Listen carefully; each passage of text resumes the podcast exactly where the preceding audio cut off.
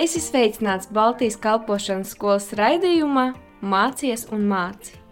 Īstā vieta, kur atklāt savu aicinājumu, sagatavoties un to īstenot. Par to arī parunāsim.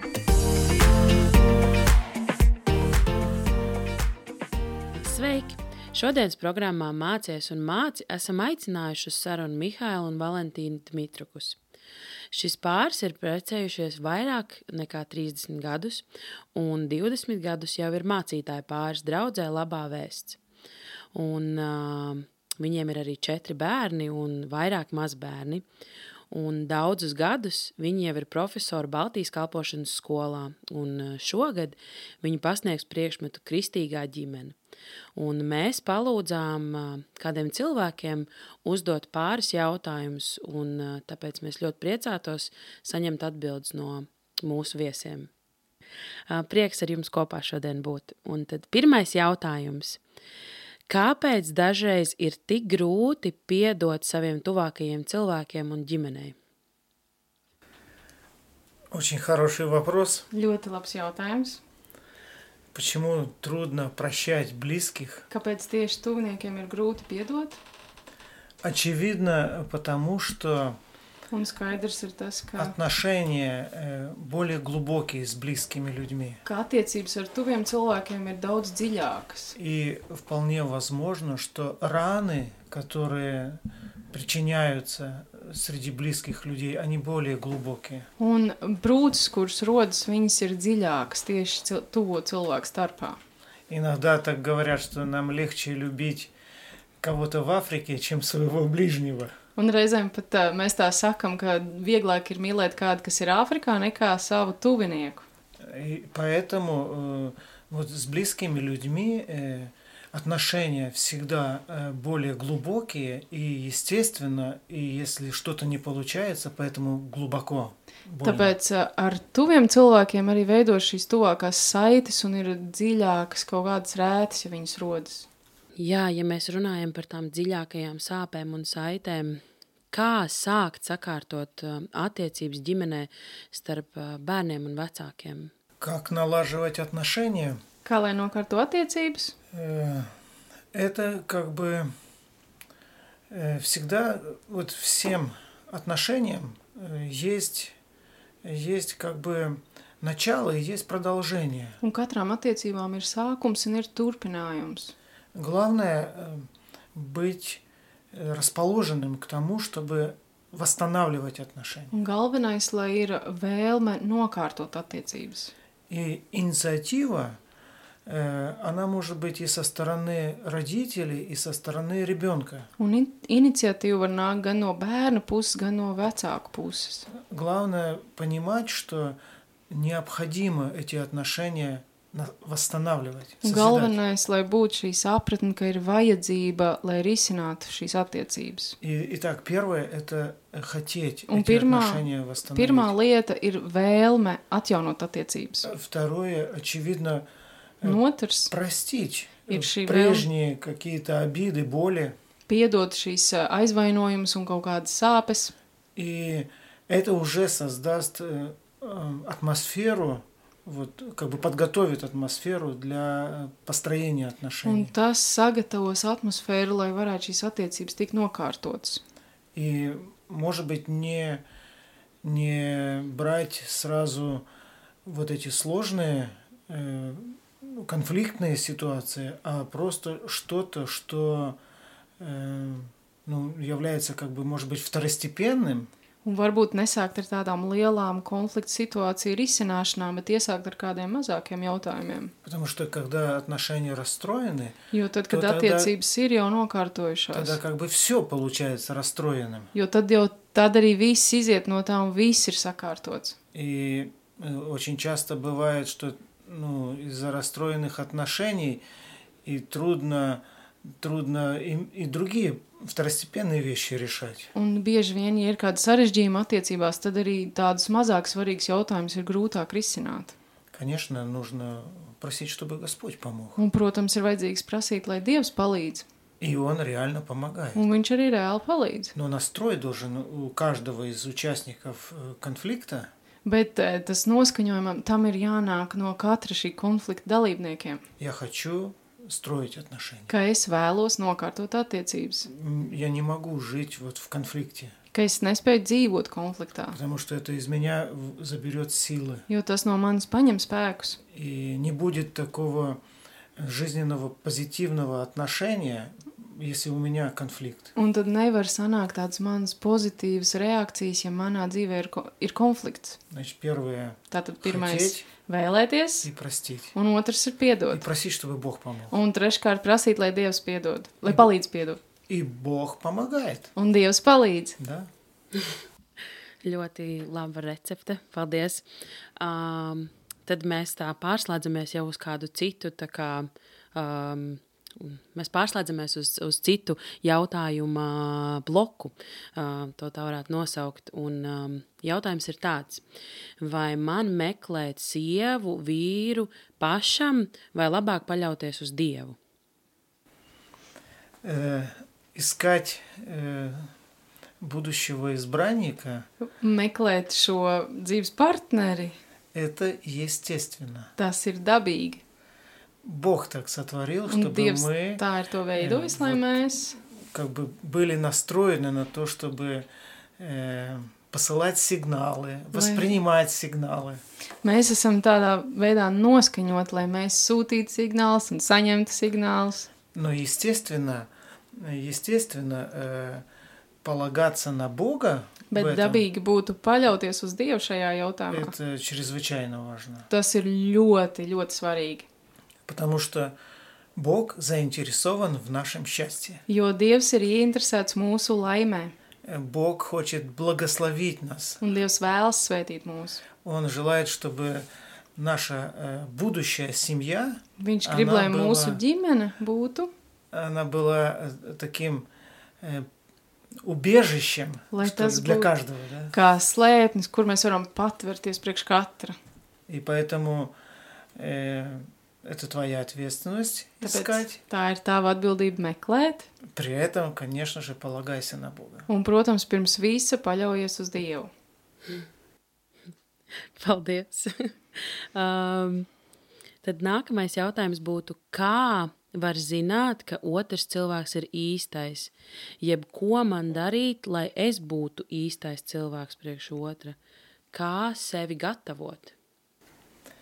Эм, как стать или знать, что э, тот человек тебе тот самый, который тебе подходит? Tad kā zināt, vai šis cilvēks ir tavs, vai tu pats kļūsti priekš viņa par Э, īsto cilvēku? это не, нелегко. Tas nav viegli. Вот, э, потому что, э, потому что для этого нужно, очевидно, время, Jo priekš tā ir vajadzīgs acīm redzams laiks, какие-то э, взаимоотношения. kaut kādas veida attiecības, Вот. Но я думаю, ключевое bet es domāju, ka atslēgas moments, сам стань тем, кто будет приятен другому. ka pats kļūsti par to, kurš būtu patīkams, lai ar viņu būtu kopā. И, очевидно, больше всего необходимо именно вот сюда э, направить своих усилий, чтобы себя подготовить. Un acīm redzami, ir tajā vajadzīgs visvairāk ieguldīt, lai tu pats kļūtu par tādu personu. Потому что если думаем, вот бы мне все подходили там, это очень эгоистично. Un ļoti egoistiski ir domāt, ka visi derēs tā kā priekš manis. Себя подготавливаем. Vienkārši sagatavo sevi pats. И это то, над чем мы имеем власть. Un tas ir tas, ko mēs pārvaldam. Мы не можем как бы кого-то поменять, а вот себя Mēs nevaram mainīt kādu, Možem. bet mums sevi, mēs sevi varam mainīt. Jā, tieši tā. Mēs varam. Можно добавлю? Jā, У нас был один друг, Mums bija viens draugs, э, он долго не женился. viņš ilgi nebija precējies. И мы его спросили, почему ты не женишься? Un mēs viņam jautājām, kāpēc tu neprecies? Ну, он сказал, я не могу найти, вот у меня slишком высокие требования. Un viņš sacīja, ka es nevaru atrast, jo man ir pārāk augstas prasības. И я его спросила, Un а es viņam ты jautāju, bet tu, э, к себе эти требования представляешь? vai tu pats tās visas prasības arī priekš sevis ā, nu, piemēro? Или ты только ожидаешь от другого Vai человека? tu gaidi tikai no šī otra cilvēka? Э, Он задумался, Viņš aizdomājās, через какое-то время женился. un pēc kāda laika apprecējās. Это было классно. Un tas bija brīnišķīgi. Nu, jā. um, Валечка. ai, ir skaisti redzēt šo te mīlestību. Um, tad jautājums ā, tālāk būtu par to, ja mums tās attiecības nav izveidojušās ā, tādas. Ja viņas ir izveidojušās sāpīgas, kā atgūt pārliecību pēc sāpīgām attiecībām? Э, Уверенность или доверие – это э, то, что нелегко строится. Pārliecība vai uzticība tā ir tāda lieta, kurā mm, netiek viegli būvēta. Разрушаются э, Изардит. быстро, Izārdīt var ļoti ātri, а созидаются э, вот, doверительные отношения bet uh, uzplaukumā veicināt tādas uzticamas не attiecības, так легко. tas nav tik viegli. И не, я думаю, не, об- не нужно там форсировать, как бы доверяйте мне. Un es domāju, ka nevajag likt, ļ- nu, pārspīlēt uzsvaru uz to uzticieties man. Но в любом случае должно пройти какое-то время, Jebkurā gadījumā ir jāpaiet чтобы kādam laikam, доверительные отношения восстановились. lai uzticamas attiecības tiktu atjaunotas. Вот, и э, поэтому нужно не оказывать давление, Tāpēc nevajag izdarīt spiedienu, но при этом э, работать над собой. bet pie tā visa strādāt pie sevis. И очевидно, вот то, что сказал Иисус. Un to, ko Jēzus bija sacījis, Как хотите, чтобы с вами поступали люди, kā jūs vēlaties, lai pret jums izturs cilvēki, так и вы поступайте с ними. tā arī jūs pret viņiem attiecieties. И, конечно, вот э, э, рана Un, protams, ka э, brūces всегда zаживает долго. tās sadzīst ilgi. Пораниться можно быстро, да, Brūci var radīt ļoti ātri, Мгм. а заживать она будет долго. bet sadzīšanas process notiek ilgi. Но очень важно как бы прощать, Bet ir ļoti svarīgi piedot, э, не вспоминать, э, neatcerēties. в голове не прокручивать э, старые какие-то обиды, Galvā, lai nebūtu visu laiku pārcelāt šīs vecās, vecā слова, aizvainojuma, которые ты slышал в vai свой адрес. vārdi, kurus tu esi dzirdējis uz savu pusi. Э, Вот простить. Vienkārši piedot. Простить это значит не выставить обвинения против э, твоего ближнего. Piedot nozīmē neizvirzīt apsūdzību uz tavu tuvāko. Покрыть. Vienkārši pārklāt. И внутри себя найти э, как бы оправдание. Un sevī atrast tādu attaisnojumu. Ну, может быть, не оправдание, а Varbūt tas pat īsti nav объяснение вот, attaisnojums, bet поведению. paskaidrojums savai uzvedībai. Иисус сказал, Izskaidrot. Иисус сказал, прости им, отче, не ведают, что творят. Un, uh, ja es sacīju, piedod viņiem tēvs, jo viņi nezina, ko viņi dara. Они сделали ог- огромное преступление, они Сына Божьего предали. Jo viņi bija izdarījuši lielu noziegumu, viņi bija dēlu, dieva dēlu nodevuši. Они его на крест э, Viņi uz krustu viņu э, повесили. bija pi Но он piestuši. говорит, Bet Dievs "Прости." viņš saka, piedod и причины, un потому что iemesli, не знают, что делают. jo viņi nesaprot, ko viņi dara. И это вот хороший сигнал, вот когда мы прощаем, Un tas ir labs signāls, kad mēs Мы- piedodam, и как бы себе объясняем, mēs sevi it kā paskaidrojam, почему, kāpēc. почему я буду, э, э, почему я хочу милости этому человеку. Kāpēc es gribu šim uh, cilvēkam parādīt žēlstību? Вот так. Tālāk, Э, Я хочу добавить немножко. Es gribu Я mazliet разговаривала с Ари. одной милой женщиной. es gribu mazliet komentēt, ka es runāju ar kādu mīļu sievieti. Э, У них были прям проблемы в семье между мужем и женой. Viņiem laulībā bija uh, problēmas starp vīru un sievu. Слава богу, они решили вернуться к началу. Paldies Dievam, ka viņi izlēma atgriezties kā iesākumā, Но она сказала, bet viņa sacīja, что ей было очень тяжело научиться доверять снова. ka viņai bija ļoti grūti atkal iemācīties uzticēties. Когда он собирался ехать на тренировку, Kad viņš gatavojās doties uz treniņu, она говорила, я, я не против была, что он едет. viņa teica, ka es neesmu pret, ka viņš brauc tur. Но она говорит, сколько раз я себя останавливала, Bet viņa saka, cik daudz reižu sev apstādināja, чтобы не сесть в свою машину и поехать смотреть, куда он поехал. lai neiekāptu mašīnā un neaizbrauktu paskatīties, uz kurieni viņš dodas. Это было, ну, для нее это было очень тяжелое время. Un priekš viņas tas bija ļoti smags ā, periods. Она очень сильно похудела, Viņa ļoti notievēja, очень много плакала. Viņa ļoti daudz raudāja. Слава Богу, Господь восстановил их брак. Un slāva Dievam, ka Dievs palīdzēja atjaunot šo, šo laulību. И она говорит, я говорила себе, Un все равно, ka куда он viņa поедет. sacīja sev, ka vienalga, kurp viņš dotos, Я его простила. es viņam esmu piedevusi. И я думаю, что это помогло ей. Un es domāju, ka tas palīdzēja viņiem. Это опыт жизненный, к сожалению, такой. Но не всем удается на самом деле. Не все могут простить. Это, это Ну да, сложно. если есть такое, что типа брак, ну как бы, как это Да. называется? Измена, Пер- да. да, измена, тогда это м, очень трудно. Ну и очень много подозрений. И Э, да. э, М. э, Как бы выеденного яйца не стоит. Мгм. а, Ну, когда обострены эти чувства, очень тяжело. Тут надо или уже сказать себе все, забудь и иди вперед, иначе это не закончится. Да.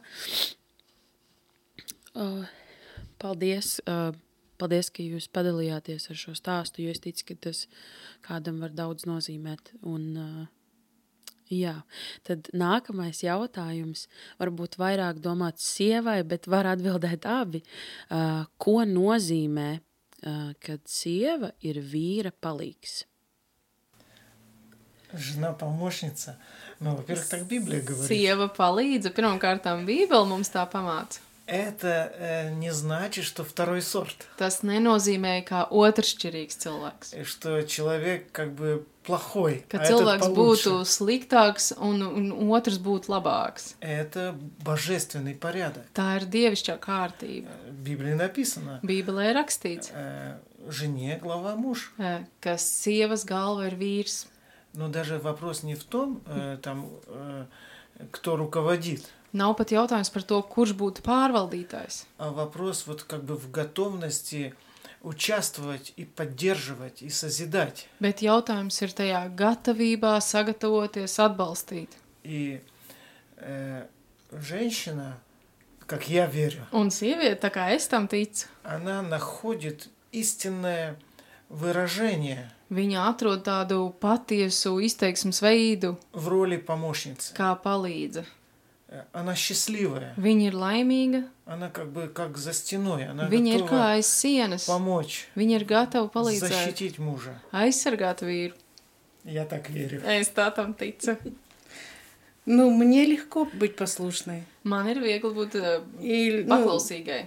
легко э, помогать. Мне Мгм. нравится Миша помогать. Man patīk, kā Mišam palīdzēt, un man ir viegli to darīt. Мы когда поженились, я даже ходила с ним в гараж ремонтировать машину. Tad, kad mēs bijām tikko precējušies, es pat gāju līdz uz garāžu, palīdzēt viņam remontēt mašīnu. Мне хотелось быть рядом. Man gribējās būt blakus. И мне кажется, чем больше мы живем вместе, Un man liekas, ka jo vairāk mēs dzīvojam kopā, jo ilgāk. м, тем это проще и труднее расставаться. Tad ā, šis jautājums ar to ir vēl vieglāk, jo ir grūti šķirties. Ну, тут надо быть... э, Ну, тут, наверное, надо научиться. Es domāju, ka šeit vajag iemācīties. да, и воспринимать это нормально, не как ущемление каких-то твоих интересов. Un pieņemt to kā normālu, nevis ka būtu kāda vajadzības tā kā jāapmierina. И Я думаю, что это, это несложно. Es domāju, ka tas nav grūti. Ну, по крайней мере, мне было Nu, vismaz несложно. man tas nebija grūti. Novēlēsim katrai uh, sievai, ka tas nebūtu grūti. Um, jā, jūs arī noteikti arī saviem bērniem esat devuši kādus padomus, bet um, tad tāds svarīgs jautājums, tad laikam pā- pārējiem uz vēl vienu bloku. Kā savā laulībā nepieļaut savu vecāku kļūdas?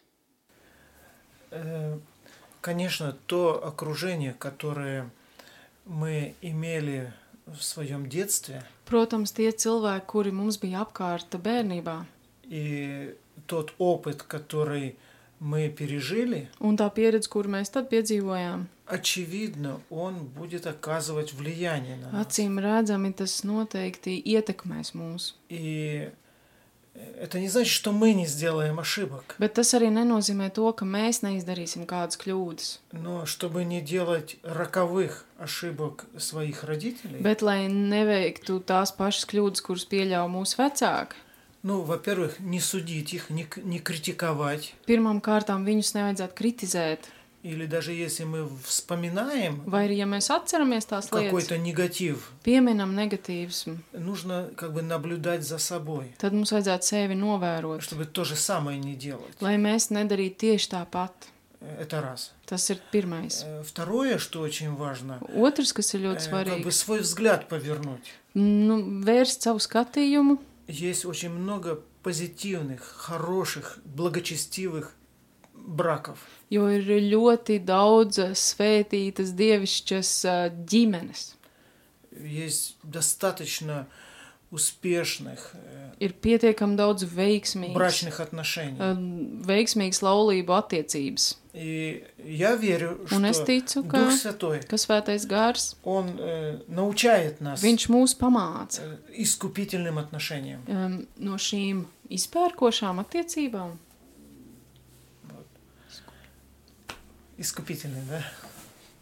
Tad vēl viens tāds ļoti svarīgs jautājums ir, vai kristietis var būt attiecībās ar nekristieti? Для э, христианина, Priekš kristieši, я думаю, принципиально важно es domāju, ka tas ir principiāli svarīgi, иметь отношения с христианином. ka būtu attiecības ar kristieti. Почему? Kāpēc? Потому что э, жизнь Jo dzīve это как бы не прогулка tā вот nav tāda вечером. pastaiga vakarā.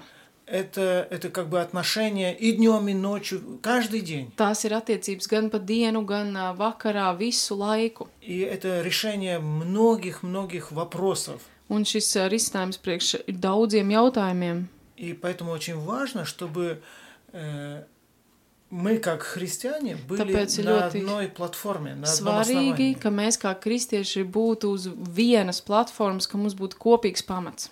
И это очень разумно. Un tas pat ir ļoti saprātīgi. И, скажем так, это логично. Es pat teiktu, ka tas ir ļoti loģiski. Почему и написано, что человек может жениться, вы- выйти замуж Jo, i- kā ir rakstīts, kad ā, cilvēks var precēties за кого хочет, ar ko vēlas, но только в Господе. bet tikai dievā.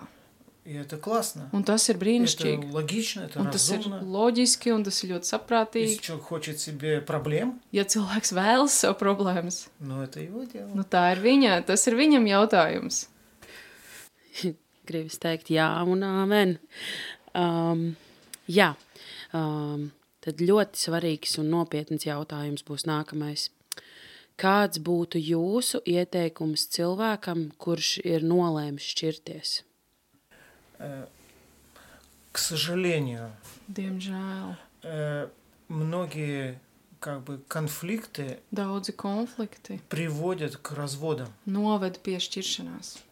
И очень часто людям кажется, что развод это решение проблемы. Un ļoti bieži cilvēkiem šķiet, ka šķiršanās ka tas ir problēma atrisinājums. Э, Но на самом деле Bet patiesībā э, это очень сложно. ka tas ir sarežģīti.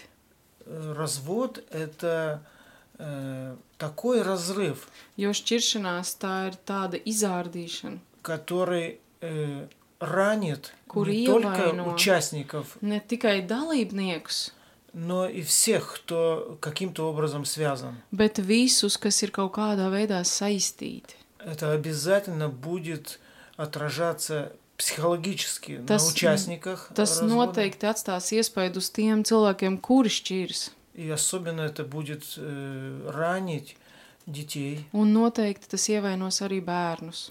Э, Это э, последствия вот, развода, они Un настолько šķiršanās трагичны, sekas ir tik ļoti traģiskas, что мы даже и не в состоянии все как бы померить, все ka mēs pat понять. neesam spējīgi visu to izprast.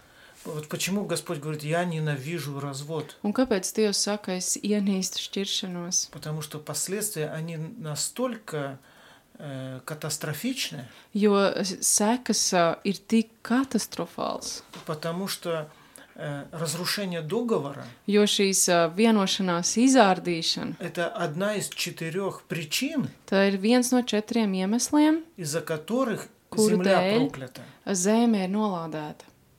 Это очень сложно. Un tas ir ļoti sarežģīti. Иногда кажется, а, Reizēm liekas, ah, как говорится, поел, вытер рот и не все, как будто бы не ел. Kā saka, paēdu, noslaucīju muti un it kā nemaz nebūtu ēdis. Но что касается э, развода брачных отношений, Bet kas attiecas tieši uz laulību šķiršanu, это очень серьезный вопрос. tas ir очень. ļoti nopietns jautājums.